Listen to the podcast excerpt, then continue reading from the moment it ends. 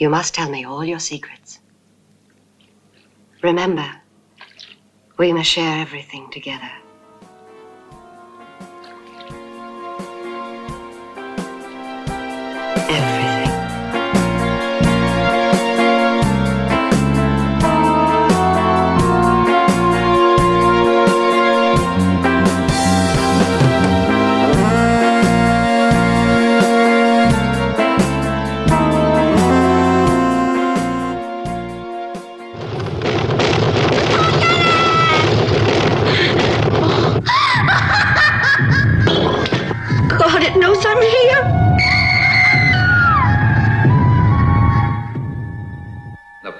Supernatural is something that isn't supposed to happen, but it does happen. Now look, Doc, we're buddies, okay? But don't try to convert me. I'm trying to prepare you. My name's Markway, Dr. Markway, a scientist interested in the supernatural. The unnatural, if you like. I came to Hill House to find the key to another world. Assisting me in this exploration of the unknown was Eleanor, Nell, who could look back into the past, and Theo, something of a witch who could see into the future. This is Luke, who didn't believe in anything until evil, patient and waiting, made him change his mind. Stop it! God. God. Whose hand was I holding? How many of us take seriously the things we cannot or do not want to understand simply because we are afraid?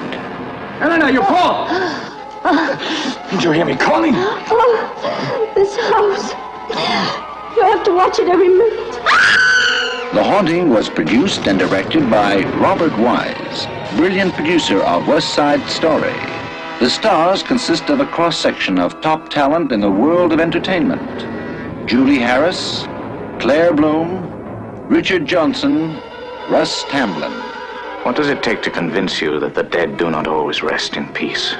That some houses, like Hill House, are born bad?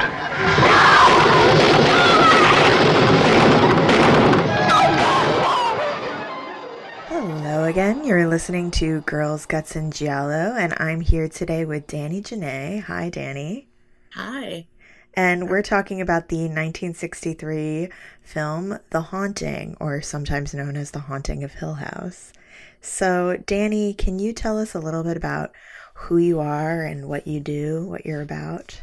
Yeah, sure. Um, so my name's Danny Janae. I am a poet and writer, um, in general, all around horror fan and fan of things that are creepy or um, grotesque in some way. Um, I am a writer for Autostraddle, but also just a freelance writer. So I do a lot of publication work. Um, yeah, that's who I am. Cool. And you're also a tarantula owner. Yeah, I am. Yeah. My tarantula's name is Delphine Sade. Um, and she is an Arizona blonde tarantula, and she's very beautiful. I'm obsessed with your tarantula posts. I you inspired me once before we were following each other on Twitter to tweet uh, lesbians who own arachnids or insects are the most powerful. Yes. it's true. It's just true. So we're talking about the haunting. Uh, why did you choose this film, and when did you first see it? Um, I chose this film because I am just so intrigued by um, either film or like TV show adaptations of that book, uh, The Haunting of Hill House, um, and just seeing what people do differently uh, with them. Um, I first saw it a couple years ago. I do a thing every um, Halloween time where I watch a different horror movie every day. Um, Same. so I watched that one. Uh, and there's a particular scene that I'm sure we're going to talk about that like really scared me, and I think about it a lot. Um, so I like became sort of obsessed with it because of that, and because of um, Claire Bloom and her portrayal as Theo, um, which I really liked and loved to talk about. Yes, love her. Yeah. And I think I saw this a long I saw it a long time ago, but I hadn't rewatched it in a in a while until we decided to do it for this episode. And uh, it was a lot gayer than I remembered. Yeah. so, uh, 1963 British film directed by Robert Wise, and it's based on the 1959 novel The Haunting of Hill House by Shirley Jackson, which I haven't read. Have you read it? I've read it in parts. Okay. Yeah. Like I've read yet. excerpts. Yeah. Yeah.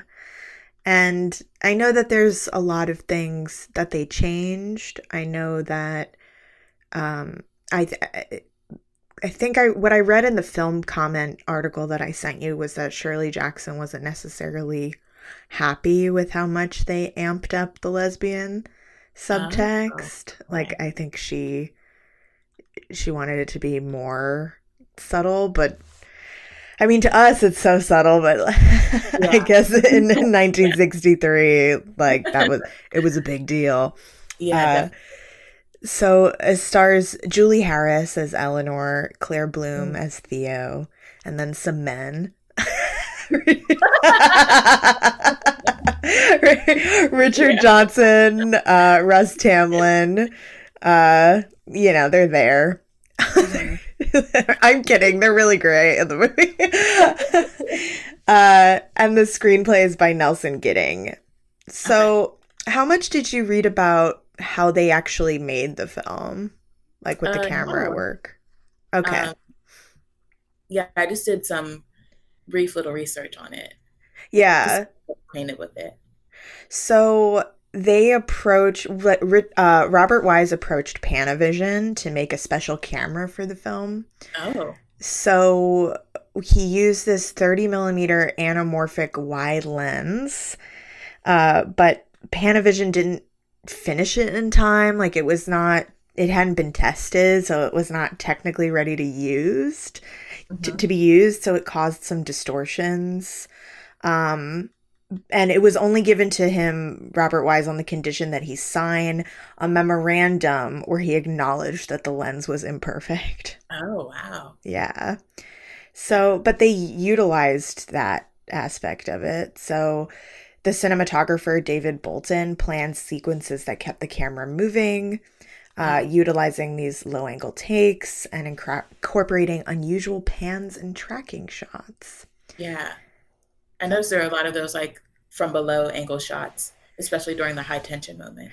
Yes. Yeah. This film, you know, for 1963 has a lot of really experimental camera work. Yeah. um, and a lot of really strange edits.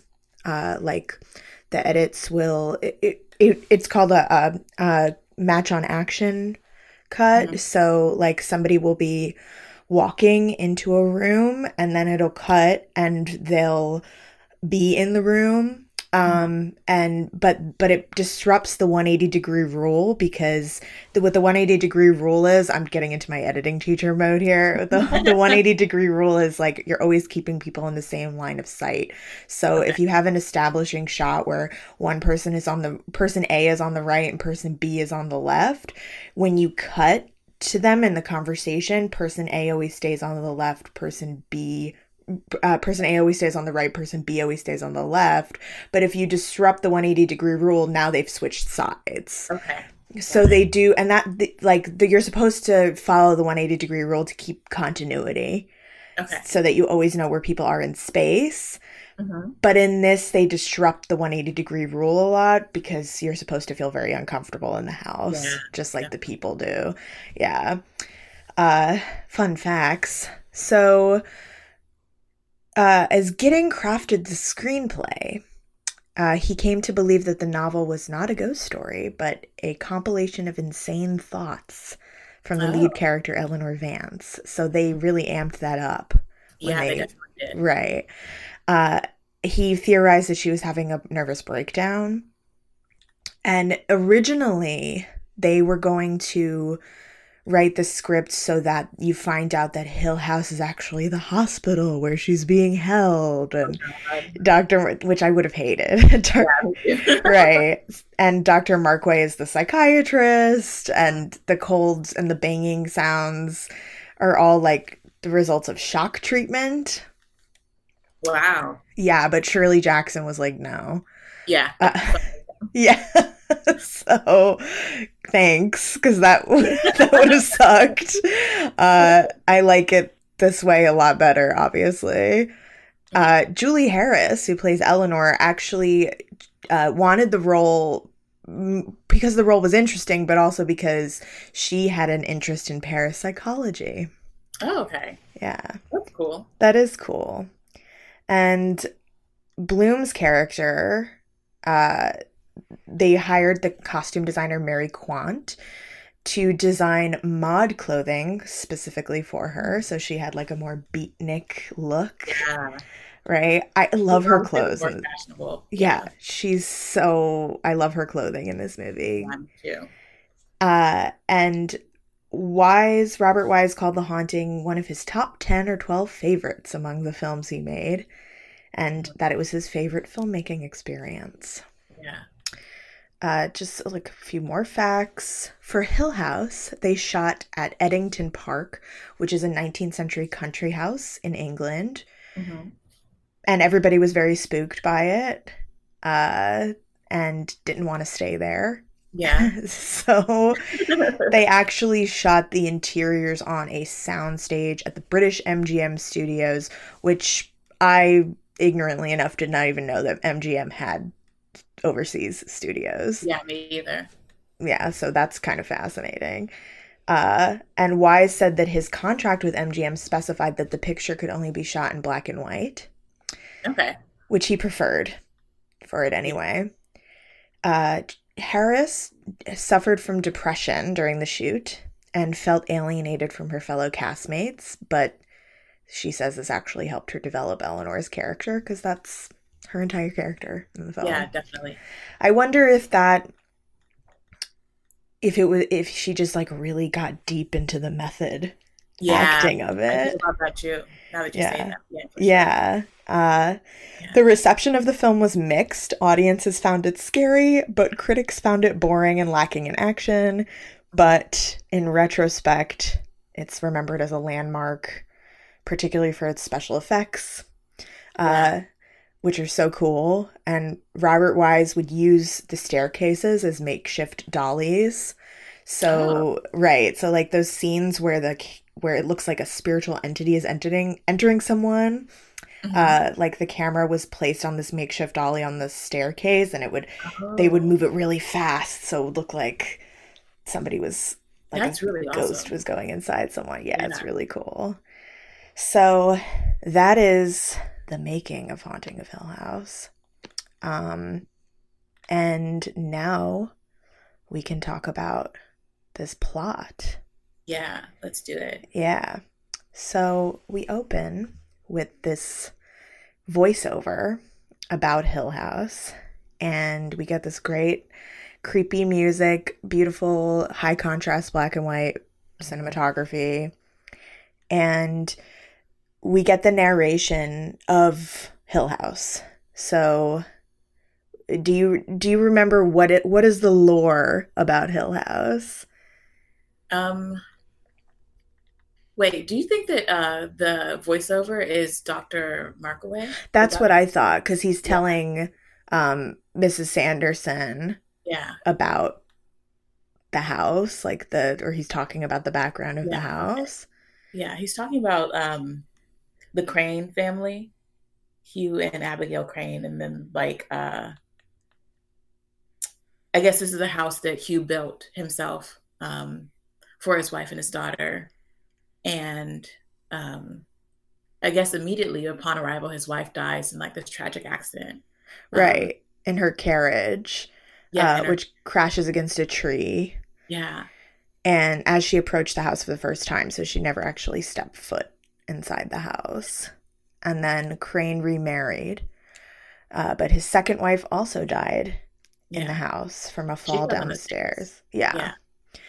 And then Crane's daughter, Abigail, lived in the house for the rest of her life. And there's this kind of cool cross dissolve thing they do where they show her getting older in the same bed. She never moved out of the nursery. Um, and she died calling for her nurse companion, Yeah. Right? Banging on the wall. Yeah, banging on the wall. and her companion, her paid companion, inherited the house, but later hanged herself from the spiral staircase in the library. And then, so it's got this sordid history. Uh, Hill House was eventually inherited by Mrs. Sanderson, and although it stood empty for some time, uh, so she's oh, she owns it, but nobody lives in it. Mhm. Uh, and I was immediately struck by, and I wanted to hear your thoughts on this, that women die at the house, but Hugh Crane died away from the house in London. Yeah. So like men don't die in this house, yeah. only women. It's also like it seems like whatever entity is in the house only wants to interact with the women. Right. Um, like the men can have like experiences with whatever's it there, but it's the women that are mostly targeted um, and who see and feel things and are more receptive to things. Right. And it kind of reminds me of there is this book, I don't know if you've read it, it's called The Monstrous Feminine by Barbara Creed. Um, you would probably really like it. And Yeah. she talks about the haunted haunted house imagery in horror films as like a monstrous womb Oh, and how it it it yeah it acts as a as a womb but it's also like to me the women in this it, it's kind of saying that they're more in touch with the monstrous nature of the house and like more in touch with nature also um just Yeah. like more intuitive a lot of horror movies do this where women are more tuned into the paranormal um, Yeah. i can't think of a lot of examples of movies where men are the ones tuned into the paranormal. They're they exist obviously but yeah this is very common imagery. So we meet mrs sanderson and dr markway uh, and he is insisting to her that he wants to study hill house and she says no one has ever been able to stay there for more than a few days because it's so haunted. Mhm. And Dr. Markway tells her that he intends to occupy the house with these carefully selected assistants to document the supernatural, and they all have experiences with the supernatural. And Mrs. Sanderson brings up that the assistants that he's chosen are women. So, yeah, she does. right. So there's definitely this fear of women and sexuality um and women just just being around women like they're Mhm. there she's afraid that it, it'll be indecent but it's also kind of implying that they're like these conduits for the house like you were Yeah. saying like the spirits only kind of interact with women Mhm. so dr markway says his wife will not be joining because she disapproves but she'll be there later Yeah. uh mrs sanderson's like who who is this guy? Her servant? He's yeah, I have no idea who that guy right. like okay. Uh suggests that her nephew luke who is to inherit the house wants who wants to live off of it joins them. So Mhm. luke is like he'll come in later and he's kind of like the skeptic of the group. Yeah. uh we meet eleanor lance. Incredible performance Yeah, like she's incredible. she's really like the glue of this film. Yeah, absolutely. and she experienced poltergeist activity as a child uh, and spent her adult life caring for her invalid mother whose re- recent death has left her with severe guilt. Um, and she seems to be mentally ill and is treated like a child by her sister and her sister's husband Yeah, her family is very um, belittling to her, especially around like the death of her mother, um, and you know, just being very condescending to her when they speak to her about um, the car and how it's half her car, but it's not really hers, um, and they don't really think she owns it or that she's capable of driving because of some like perceived mental illness. Um, yeah, they're just like very cruel to her. Yeah they're tr- abusive yeah, yeah like really she really wants to get away from them um Yeah. for good reason definitely. yeah and eleanor she's obviously like a very she has like an untreated mental illness she's very nervous She's kind of emotionally stunted because she spent all of her adult life taking care of an old woman. And what's also interesting about this film is I w- this is common in films now, but I feel like it was less common at the time. Is her inner monologue uh, that we get throughout the whole film? Like we're really in her head, and her inner monologue starts to be a huge part of the movie at this point. Um, she hopes that this is like her big chance to leave and never return to her family. And I also noticed that there's themes here about women's independence in Mm. regards to mental illness. Um like you know, we're kind of moving into a women's lib moment in history and I feel like a lot of the conversation is about how and and has been historically about how women are how am I trying to word this? Like I'm thinking of the yellow wallpaper and Okay. right Yeah. how women like go insane when they're confined or like women are pathologized or made to be seen as hysterical Yeah. uh, for wanting independence and that is how I sort of read what was happening here. yeah. I got that too, for sure. Yeah. Mhm.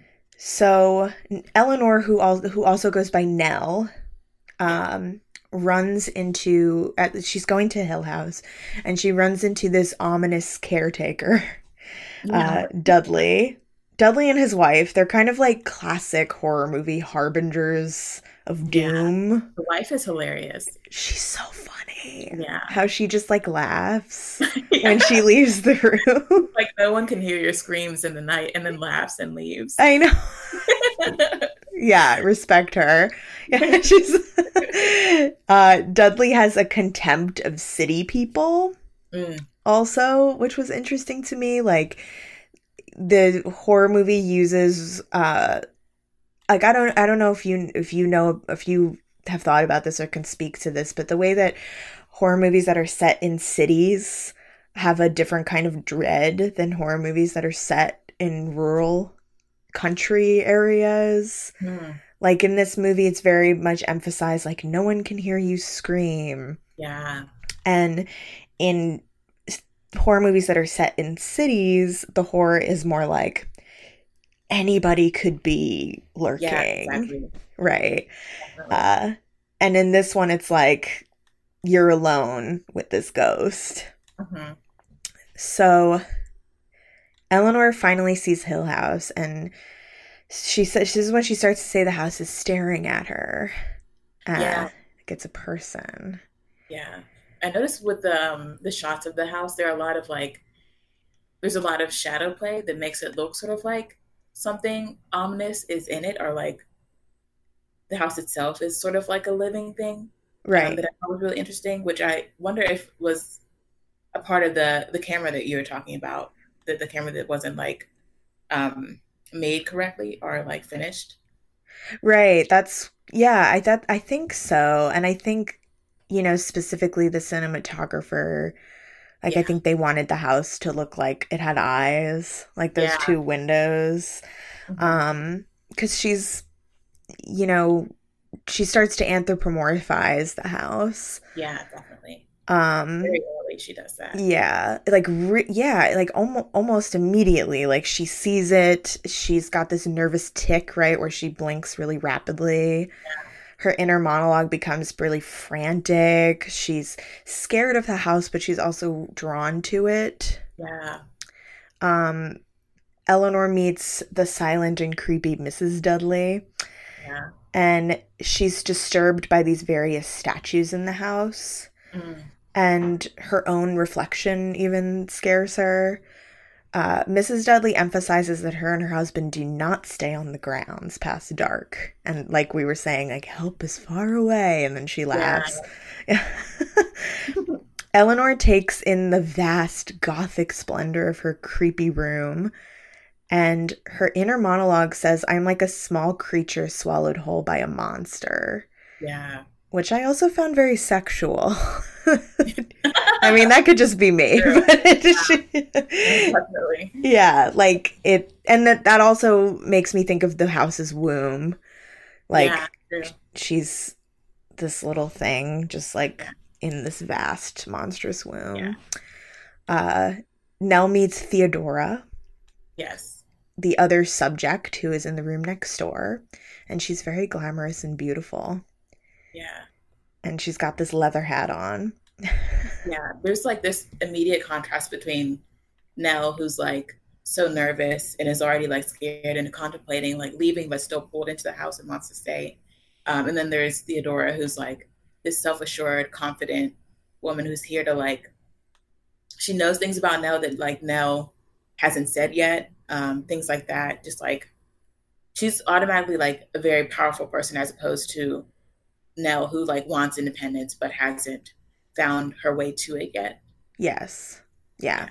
Yeah, and their their appearance is really contrasted like you were saying like Theo is very and she's got this that cute tomboyish name too. Like she she goes by Theo and Mhm. she's very modern and Eleanor seems like she's almost of a different time. Yeah, definitely. like of the past and that also because she's been stunted because she's been caring for an old woman and theo has been living in the modern world. Mhm. um and they're kind of flirty. Yeah. like immediately it's really gay. Uh and theo says put on some of your new clothes. And my note here is mommy! Yeah. so Theo is mommy in this very much major mommy vibes from Theo. major and I was reading but I don't really agree with this but I was reading that the representation of Theo is different than other representations of lesbians at this time because she's not like a predatory villain and mm-hmm. because she's feminine and I was like a lot of predatory lesbians in film are feminine Yeah, definitely. and also she is predatory. Like she's a gaslighter. Yeah, like she yeah so i definitely don't agree with that. Um yeah, me either. so the reason theo is there is because she's a psychic. Yes. and theo and nell explore the house. They're kind of immediately like close. And they get lost. They feel this chilly presence. Uh eleanor says the house is alive and theo says it wants you nell the house is calling you Yeah.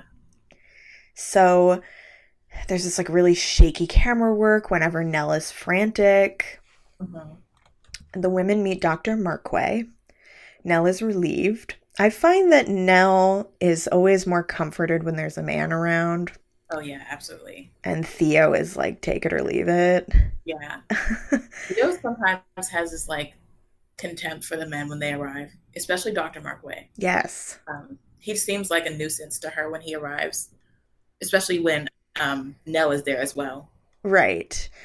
And Dr. Markway explains that the large maze like mansion's walls were constructed with angles slightly askew, resulting in off center perspectives and doors that open and close by themselves. Uh, we meet Luke Sanderson, who is making martinis and immediately flirting with the women, and Theo is like, ew. Yeah. Yeah. And we learned that there was originally six people in this experiment, but they all dropped out because they were afraid of Hill House. yeah, I noticed that. And I wonder if they were also women.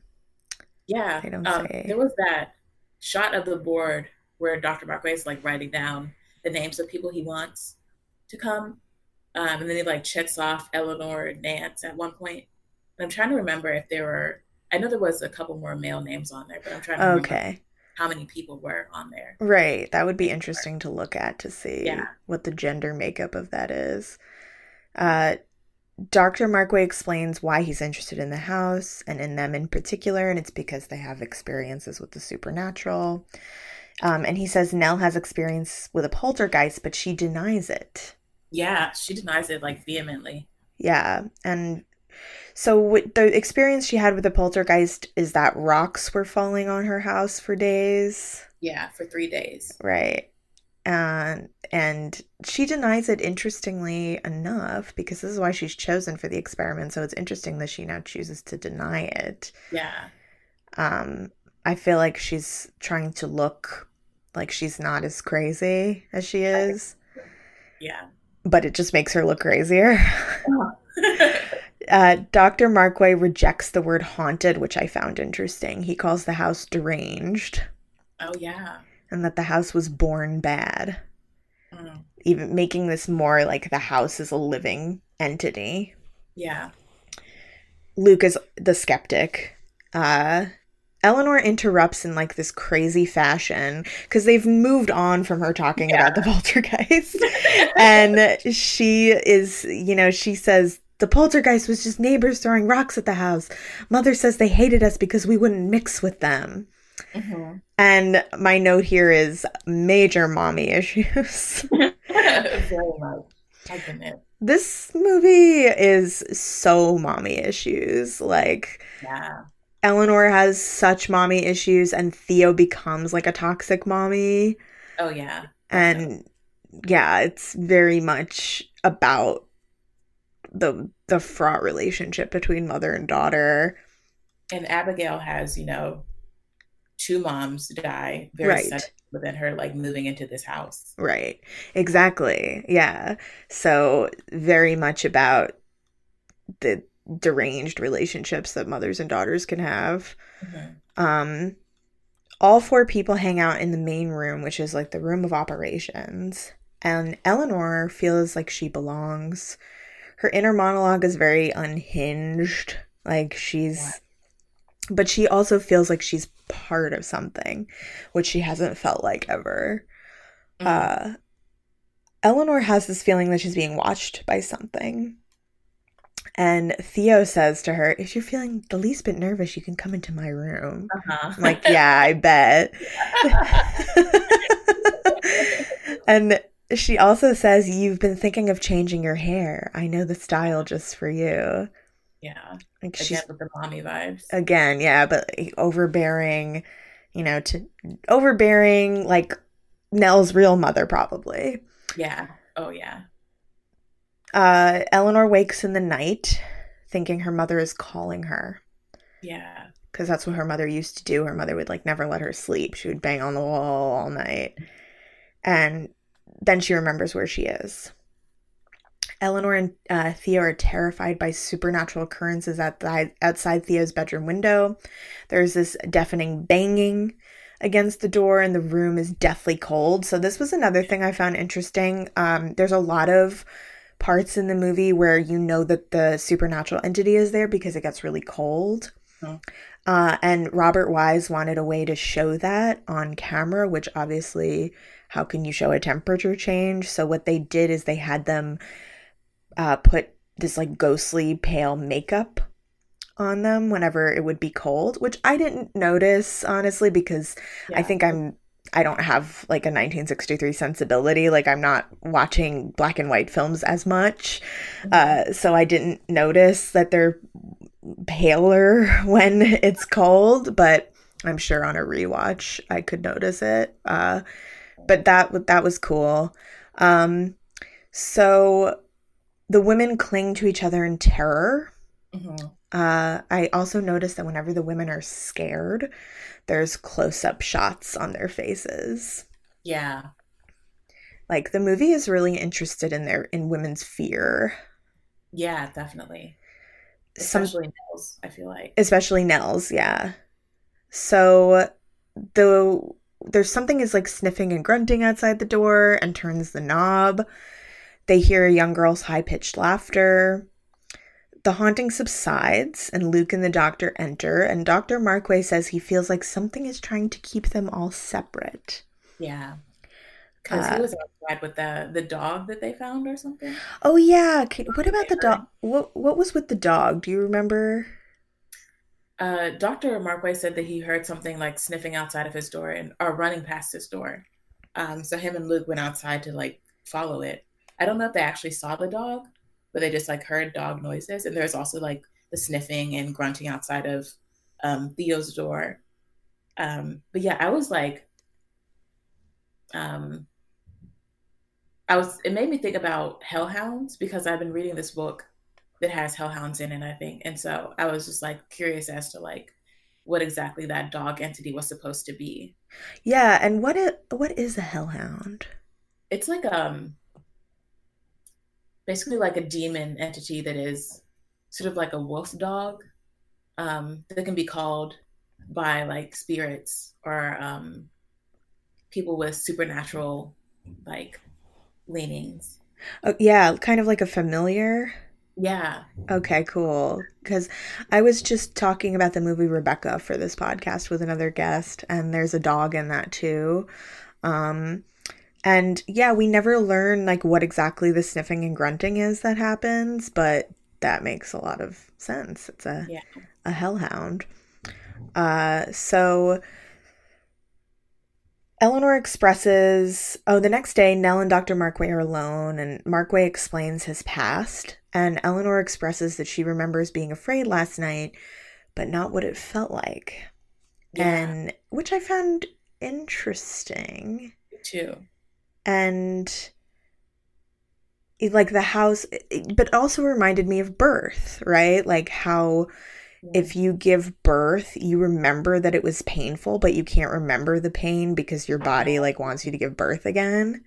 Uh-huh. So, Interesting. Yeah, so you I mean, of course obviously it's different for everybody, but a lot of people who get, have given birth have said that they remember that it was painful, but they can't remember what it felt like Yeah. Cuz. Right, because then you would never want to do it again if you remembered it. So that that was interesting to me, and also like the house is making her forget her fear. Uh, so the house like want it's an antagonistic relationship because the house is scared it wants to scare her, but also wants her to stay. Yeah. So very interested in her and her staying. yes, um, which is evidenced by like later scenes when uh stuff happens with like the writing on the wall. Right. Oh yeah, I think that happens now. I think uh so Dr. Markway says it's not a good thing that that she's ex- she says she's excited by the house. He says that's Yeah. not a good thing. Uh which kind of made me feel like there's some subtext there of like him repressing her sexuality in some way. yeah. Uh and the Theo enters and he's and she's like pissed off at Dr. Markway because she feels like he didn't explain how Mhm. haunted the house is. Yeah, definitely. And she also says she's this she's afraid of getting what she really wants. Yeah, I noticed that. I wrote that down. Um just because it's like such an odd phrase. Yes. Afraid of what I really want. Um, and I was thinking about uh that in the context of her sexuality. Yes. um, afraid of uh, like confronting her desires for women. And I'm not sure if like in her life in whatever city she lives in, she's like openly out and like living in that way. But it felt like to me like a comment on her sexuality. I agree. Yeah, there's a lot of uh hints at it. Yeah. and that's one of them. So in the hallway, Luke shows the group the strange writing in chalk that's appeared on the wall, and it says, Help Eleanor come home. You could read that so many ways. Like, you could read it like, Help Eleanor come home. You could also read it as, Help Eleanor come home, like Mhm. to the house. Um, you don't know how to read it. And Nell is horrified and distraught. Uh, Nell accuses Theo of writing it because she didn't have breakfast with her. Mhm. So she's already accusing Theo of like being gay. I feel like like there's Yeah, definitely. she's like you wrote it because you're deranged and gay and I wouldn't have breakfast with you. Uh and Theo says maybe Nell wrote it because she wants attention. yeah. After all, why did she change her hair? Uh Yeah. That comment. Oh my goodness. Right, which is so gaslighting too, because she told Yeah. Nell to change her hair. Okay. and and then Nell apologizes, which is very typical of somebody who's being gaslit. Like, Yeah. oh, you're right. I'm sorry, I'm crazy. Yeah. Uh, Luke shows the group how each statue in that this area of the house is a person who occupied Hill House, so even the companion who inherited the house as a statue. And they all think that the companion statue looks like Nell. Yeah. And Markway says she's a natural beauty. Yeah. And Nell is pleased. Yeah. Theo is not pleased. No. Yeah. uh, this is when Nell starts to develop a crush on Dr. Markway, yeah. which he fucking feeds. Oh yeah, big time. Like, he yeah, he loves it. He's like, oh, natural beauty. Like, yeah. you know how she's gonna take that, dude. Luke sexually harasses Theo. like, yeah. you remember he's like touching her and she's like, oh, yeah. don't touch me. Yeah, exactly.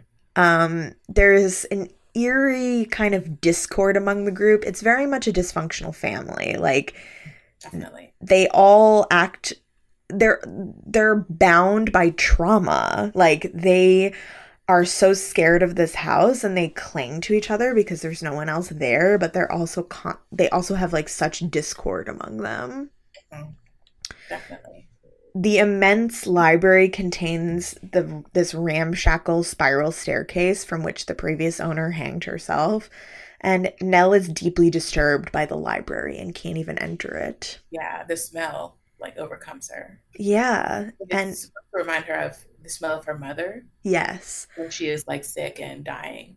I was wondering if you had any ideas about why it would be the library. Like, what about the symbolism of books and libraries?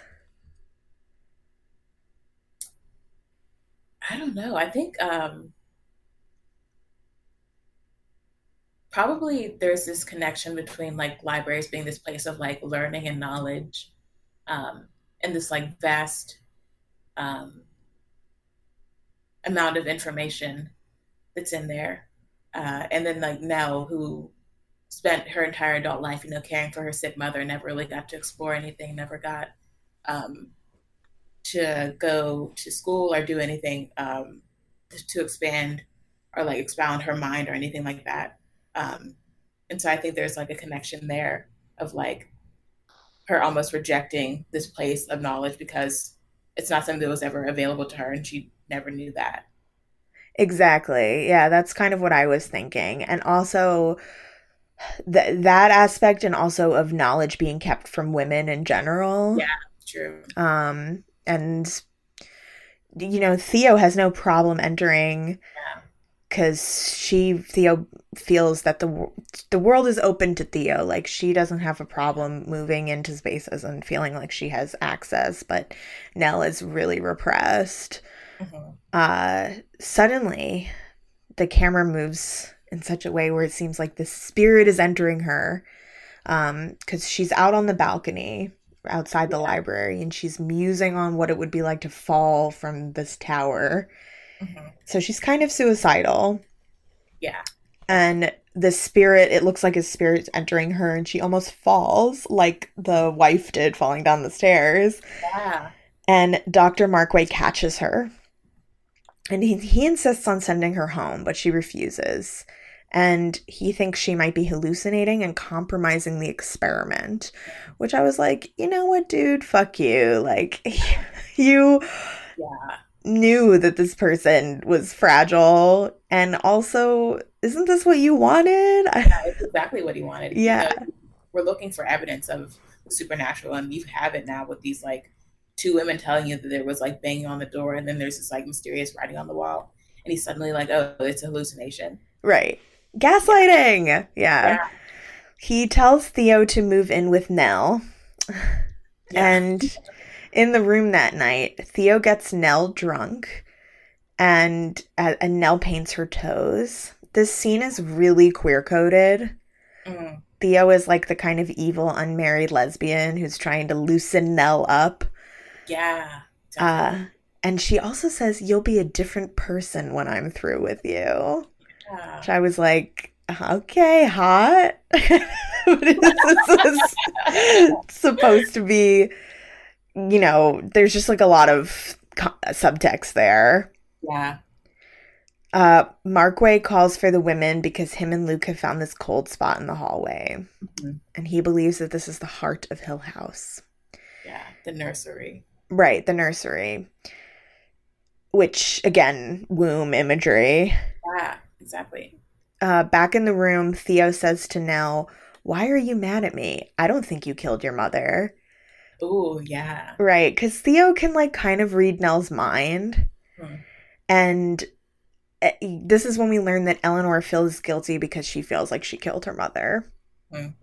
So Eleanor is awakened by the sounds of a man speaking indistinctly and a woman laughing. So fear of sexuality, fear of adult sexuality. Yeah.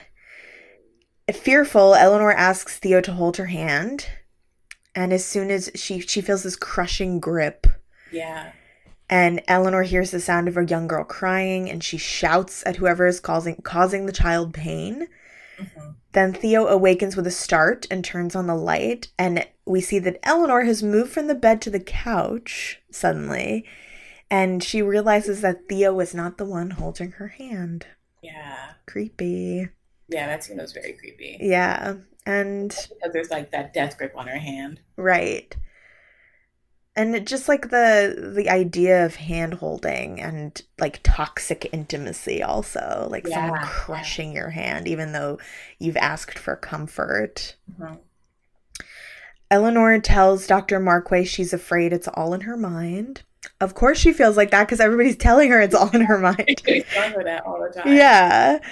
Uh, she confesses to him that the night her mother died, that her mother knocked on the wall, but Nell didn't answer because she was asleep uh, for once, and she Yeah. feels intense guilt.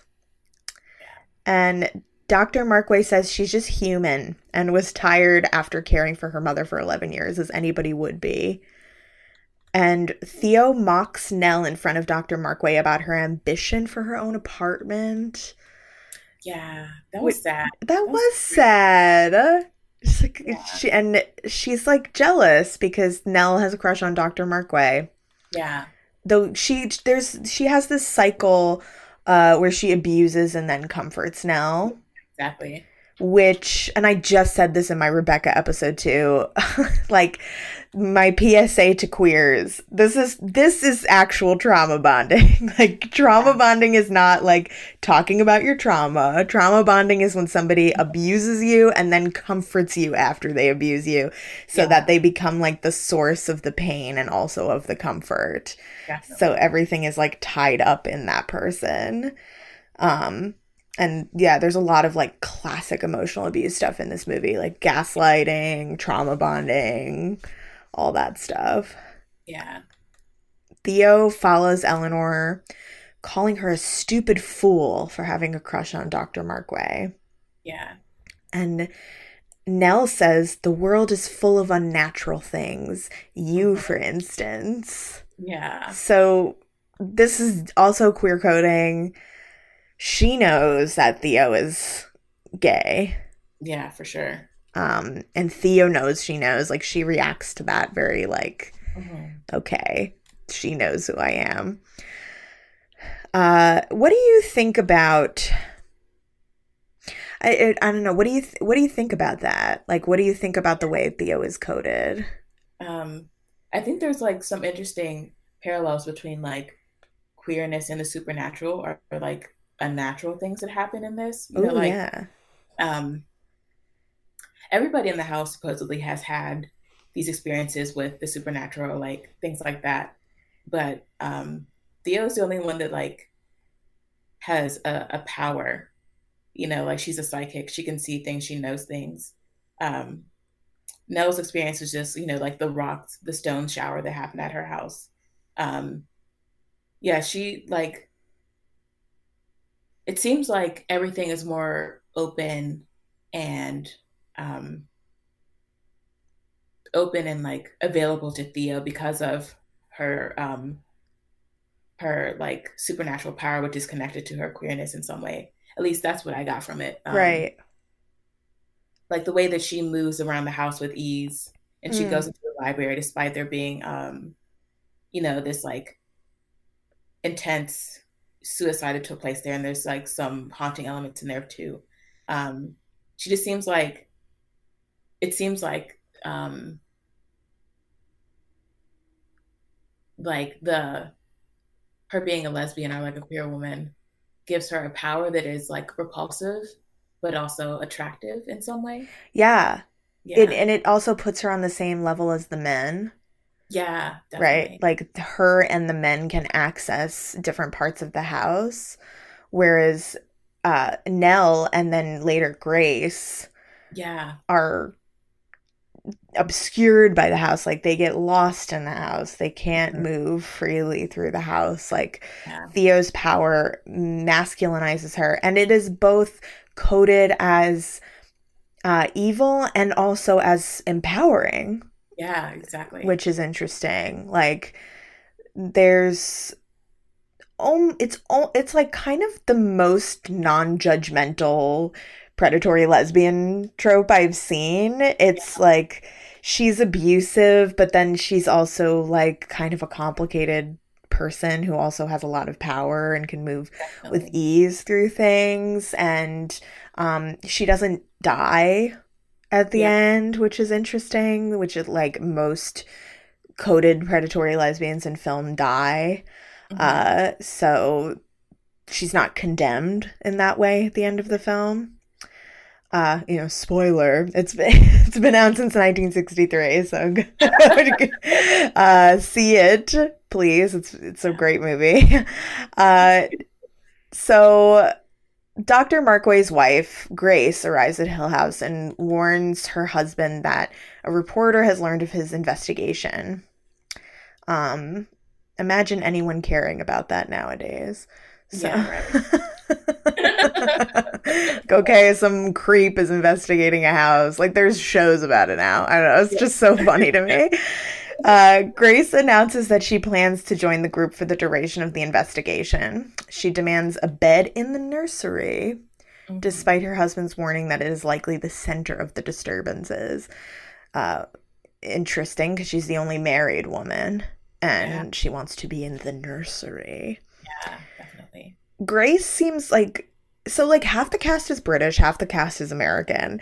Grace seems like this plucky American broad. Like she's like Dr. Markway is like more of a stuffy kind of British guy. I mean, I can I actually can't tell who's British and who's American, but I know from reading that yeah, there some of the cast was American, some was British. Um yeah, and she just kind of seems like she just kind of orders Dr. Markway around. She's like, okay, anyway, I'm staying. I'm staying in this room. I'm not staying in a room with you. uh, Eleanor keeps looking at things and saying, my mother. Like everything is reminding her of her mother. Yeah. Theo leads her away gently. So again, like she was just they were just abusing each other. Like they were just yeah. having this horrible fight and now she's gently leading her away. Uh, Nell's inner monologue tells us she's scared of losing her place in the house not, now that Dr. Markway's wife is here. Yeah. Markway wants the women to spend the night in the parlor because their room isn't safe. Uh, that night, the group experiences loud banging and an unseen force attempting to force its way into the living room where the, in which they're staying. Uh, the banging then proceeds and moves up to the nursery, where we can hear sounds of destruction. And Eleanor runs to the nursery, but Grace has disappeared, and no one knows where she is. They're not concerned enough with this. Yeah, not at all. She disappears, and they're sort of like, "Well, I guess we have to find her." I know she's straight up gone from the room. Like I would be freaking out. Doctor Markway is like, "Hmm, she's gone." Nell's grasp on sanity is very tenuous at this point. Definitely. She says, I'm disappearing inch by inch into this house, which yeah. is, you know, it can, brings to mind this idea of the house like swallowing you, but it's also very sexual, like going inch by inch into something. Yeah. Uh, she wants to stay at Hill House and she she always and she says I will not be frightened or alone anymore. She enters the library and she climbs the dilapidated spiral staircase and once she reaches the top, this is so funny. Grace appears unexpectedly at a trap door. looking like crazed and disheveled. and she startles Eleanor to her like nearly falls to her death. Yeah. Uh, so she's like feral in the house. Yeah. It's so strange. Like she's only a few minutes have passed since she's like gone missing, but she's already like dirty and disheveled. yes. Like has this wild look in her eye, and it's like so weird. It's so weird and creepy. And Markway rescues Eleanor, but just misses seeing Grace, who has disappeared. So she like opens this trap door and then like closes it.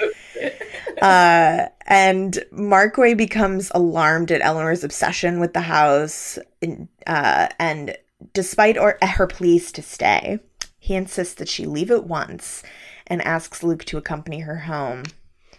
She says, It's the only time anything's ever happened to me. I'm the one it really wants. Can't you feel it? It's alive, watching, waiting. She's fully Yeah. enmeshed with the house. I mean, her and this, yeah, like her in this relationship, all of her relationships are abusive and toxic. Like her relationship with her mother, um, her relationship with Theo, and her relationship with this house. Like, yeah.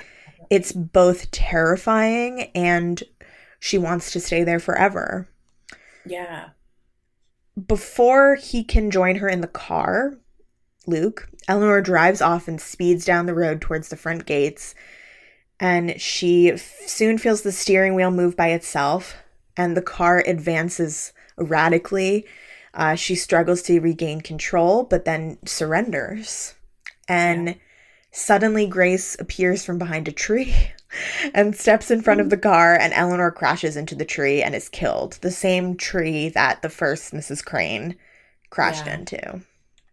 So the house has claimed her. Yeah. So Eleanor dies, uh, not anybody else.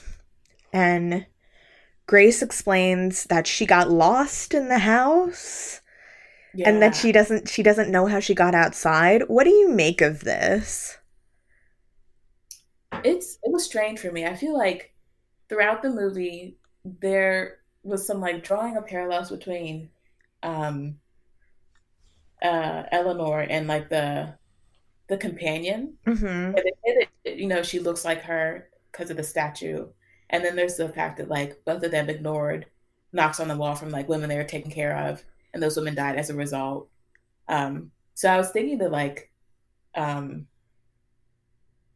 the house was like trying to claim Eleanor because it reminded her of the, or the house was reminded of the companion, Mm-hmm. um, and they wanted to like absorb Eleanor because of that. Um, but then there's this like um, ending scene where she dies, and there's a parallel made between her and like the first wife of the house. Um, and also there's this like uh, strange thing about like wives and how they are um, treated in the film. Like Grace basically goes crazy and like is running feral in the woods, um, and then both of uh, what's his name Hugh's wives die Right. Uh, early on, and there's just like something about like the power and independence that these women have that like the house wants to claim in some way. yeah, or like the house wants to make them like its wives or something. Yeah, or um and also there's like some doppelganger thing going on. Like Theo is the only brunette. Maybe. Yeah. Am I wrong? Like I feel like all of the wives and also the companion and Grace are all blonde. Yeah, I think so. and Theo, her hair, like, you know, distinguishes her. Uh, and yeah, like, there's kind of a fluid relationship between all of those women. Like, they all become each Yeah. other. Yeah, definitely. Um, like, Grace becomes Eleanor, like, she becomes this crazed woman, like, running feral through the house. So she becomes Eleanor, but she also becomes uh, the companion, and Eleanor becomes the companion, and also the wives, and also Dr. Markway's wife when she's having like a love thing with him. Uh, so there's they they women like all are enmeshed and become each other except Theo, yeah, which again sets her apart. And Luke observes that it seemed that Eleanor deliberately aimed her the car at the tree. But Markway asserts that something else was in the car with her. And he notes that, right, he is the one who says, oh, okay, this is the tree that killed the first Mrs. Crain. And Theo remarks that Eleanor got what she wanted to remain with the house. Yeah, Theo. Yeah. So she's like the, she's the, one of the last words of the movie. Yeah. And that is the haunting. Yeah. Theo seemed like remarkably unaffected by. I know. Yeah, she was like, yeah, well, now she's with the house. it's like, okay. They're all like not sad enough Yeah. about it. They're it's like when Grace goes missing, they're not concerned enough. It's very they're not an um they're not an emotional bunch and yet they are. It's, Yeah. it's strange. So, anything else that you wanted to say about this film? Um, I don't think so. I like um I think what really still sticks with me throughout, like I watched it a couple times, um, but just like thinking about Theodora and like her power, um, and how that gives her this like freedom to live, but also um I think at one point even Nell calls her repulsive Mhm. like that. And there's this like very weird balance that gets struck between like powerful but also disgusting because of her queerness um, that I haven't really seen a lot in movies where there's queer coding um, and like that predatory lesbian vibe that happens in these movies. Um, it's usually like the the queer coding makes the character disgusting Mhm. they die at the end or somewhere in the movie. Yeah. Um, Yeah, the lesbians usually die. yeah. But Theo is awarded this like um, sort of untouchability because of um, who she is and the power that she has that I found very striking. Yes. Yeah. Theo's the the most well her and Eleanor are very their relationship is the most interesting aspect of the movie to me. Yeah, definitely. Their like weird codependent abusive relationship. Yeah. So thank you for talking about the haunting with me. Yeah, no problem. Thank you for inviting me. Yeah, where can people find you on social media if you want them to? Um, you can find me on Instagram at Belbiv Deho. Amazing. Instagram. and um, my Twitter is at Fig Widow. And do you have any projects uh, or writings you want to promote? Um, well, you can check out my writing on Autostraddle. Just go to autostraddle.com and um, search Dani Janae, and you can find everything that I've written for them. Um, I have a few projects coming out that I'm very excited for, so look out for those. And um, my website, where all of my poetry and stuff is at, is um, figwidow.com, so you can check that out too. Awesome. And you know where to find me as always. Twitter and Instagram, Girls Guts Giallo, patreon.com slash Girls Guts Giallo. And I will see you next week, next Friday.